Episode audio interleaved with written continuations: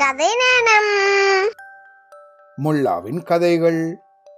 மலிவான பொருள். ஒரு தடவை துர்க்கி நாட்டு மன்னர் காட்டுக்கு வேட்டையாட போனாராம். அவரோட பரிவாரத்தோட முல்லாவும் போனாராம். மன்னர் பரிவாரத்தோட சமையல்காரர் குழு ஒன்றும் போச்சான் பரிவாரம்னா மன்னர் கூடவே போற பெரிய கூட்டத்தை குறிக்கிற சொல். அதுல சமையல்காரங்க மன்னர் கூட பேசுறதுக்காக போற அவரோட நண்பர்கள் வேட்டையாடுறதுக்கு உதவியா இருக்கிறவங்க அப்படின்னு இவங்க எல்லாரையும் சேர்ந்து குறிக்கிற ஒரு சொல் தான் பரிவாரம். சரியா? அப்படி சமையல்கார குழுவோட தலைவன் காட்டுல கூடாரம் அடிச்சு சமையல் செய்யறதுக்கான ஏற்பாடுகள்ல முனைஞ்ச போது அரண்மனையிலிருந்து உப்பு எடுத்துட்டு வர மறந்துட்டது தெரிஞ்சுதான். சமையல்காரர் தலைவன் மன்னர் முன்னாடி போய் அச்சத்தோட தலை குனிஞ்சு நின்னாங்களாம். என்ன சமாச்சாரம்? அப்படின்னு மன்னர் கேட்டாராம்.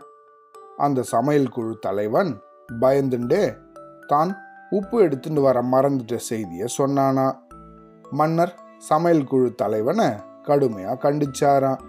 அப்புறம் தன்னோட வீரர்களில் ஒருத்தனை கூப்பிட்டு நீ குதிரை மேலே ஏறி பக்கத்தில் இருக்கிற கிராமத்துக்கு போய் யார் வீட்லயாவது கொஞ்சம் உப்பு வாங்கிட்டு வா அப்படின்னு உத்தரவிட்டாராம். அப்போ முல்லா மன்னர் முன்னாடி வந்து மன்னரை வணங்கினாராம். என்ன முல்லா அவர்களே ஏதாவது சொல்லணுமா அப்படின்னு கேட்டாராம் மன்னர். ஆமாம் மன்னா படை வீரன் கிட்ட கொஞ்சம் காசு கொடுத்து அனுப்புங்க. குடிமக்கள் கிட்ட உப்பு இனாமா கேட்க வேண்டாம் அப்படின்னு சொன்னாராம் முல்லா. ஏன்? குடிமக்களால் ஒரு கை உப்பை இலவசமாக கொடுக்க கூட முடியாத நிலைமையிலையா இருக்காங்க அப்படின்னு மன்னர் ஆச்சரியம் தோன்ற கேட்டாராம். மன்னர் அவர்களே நான் சொன்னதோட உட்பொருள் வேற. நீங்க விருப்பப்பட்டீங்கன்னு தெரிஞ்சா மக்கள் ஒரு மூட்டை உப்பு கூட இனாமா கொடுப்பாங்க. ஆனா என்ன காரணத்தினால நம்ம உப்பு கேட்குறோம் அப்படின்னு மக்களுக்கு தெரியாது. உப்புங்கிறது ரொம்பவும் மலிவான ஒரு பொருள். பரம ஏழை வீட்டில் கூட உப்புக்கு பஞ்சம் இருக்காது. மன்னர்கிட்ட உப்பு இல்லாம ஒன்றும் இல்லை.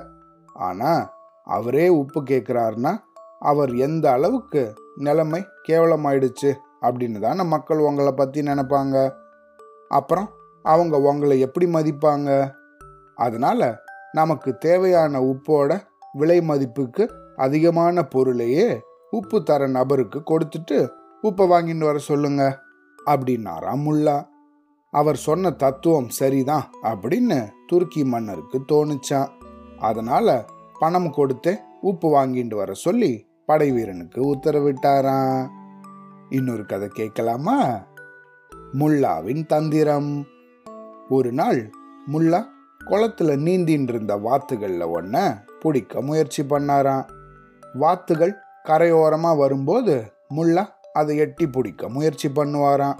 ஆனா வாத்துகளோ அவரோட கையில் அகப்படுறது போல பாவனை பண்ணிட்டு அப்படியே நழுவி போயின்னு இருந்துதான்.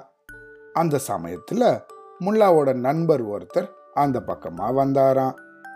வாத்தை பிடிக்க முல்லா செய்கிற முயற்சியையும் அதில் அவர் அடிக்கடி தோல்வி அடையிறதையும் பார்த்த நண்பருக்கு ஒரே சிரிப்பாக வந்துதான். என்ன முல்லா அவர்களே வாத்து வேட்டை நடக்குது போல இருக்கு? அப்படின்னு சிரிச்சுன்னே கேட்டாராம். முல்லா உடனே தன்னோட சட்டப்பையில இருந்து ரொட்டி துண்டை ஒன்று எடுத்து குளத்து தண்ணியில நினைச்சு சாப்பிட ஆரம்பிச்சாராம். என்ன செய்யறீங்க முல்லா? அப்படின்னு அந்த நண்பர் கேட்டாராம். ஒண்ணுமில்ல இந்த வாத்து சூப்பில் ரொட்டியை தோச்சு சாப்பிட்றதா நினச்சிண்டு இதை சாப்பிட்றேன் அப்படின்னு தன்னோட ஏமாற்றத்தை மறைச்சுண்டே சொல்லி சமாளிச்சாராம் முல்லா. இன்னொரு கதையும் கேட்கலாமா? உண்மை என்பது என்ன? ஒரு தடவை முல்லா சில பொருட்கள் வாங்குறதுக்காக சந்தைக்கு போனாராம். அங்க ஒரு இடத்துல பத்து பதினஞ்சு பேர் கும்பலா நின்று எதை பத்தியோ பேசின்னு இருந்தாங்களாம். இங்க என்ன நடக்குது? அப்படின்னு முல்லா விசாரிச்சாராம். முல்லா அவர்களே நல்ல சமயத்துல வந்தீங்க. நாங்க ஒரு விஷயத்தை பத்தி ஆராய்ச்சி செஞ்சு பேசின்னு இருக்கோம். ஆனா எங்களில் யாருக்குமே எங்க ஆராய்ச்சியை பத்தி ஒரு முடிவுக்கு வர முடியல. எங்களோட சந்தேகத்தை நீங்க தான் தீர்த்து வைக்கணும் அப்படின்னு கூட்டத்தில் இருந்த ஒருத்தர் கேட்டாராம். உங்களோட சந்தேகம் என்ன? அப்படின்னு கேட்டாராம் முல்லா. உண்மை. உண்மை அப்படிங்கிறத பத்தி எல்லாரும் பிரமாதமா பேசுறாங்களே அந்த உண்மைங்கிறது என்ன? அப்படின்னு கூட்டத்தில் இருந்த ஒருத்தர் கேள்வி கேட்டாராம். முல்லா பெருசா சிரிச்சாராம். இது ஒரு சின்ன விஷயம். உங்களுக்கு புரியும்படி நான் சொல்றேன். உலகத்துல எந்த ஒரு மனுஷனும் சிந்திக்கவோ பேசவோ செயல்படவோ விரும்பாத ஒரு வரட்டு தத்துவம் தான் உண்மை அப்படின்னு சொல்லிட்டு முல்லா அந்த இடத்துல இருந்து நகர்ந்தாராம். அவ்வளோதான்.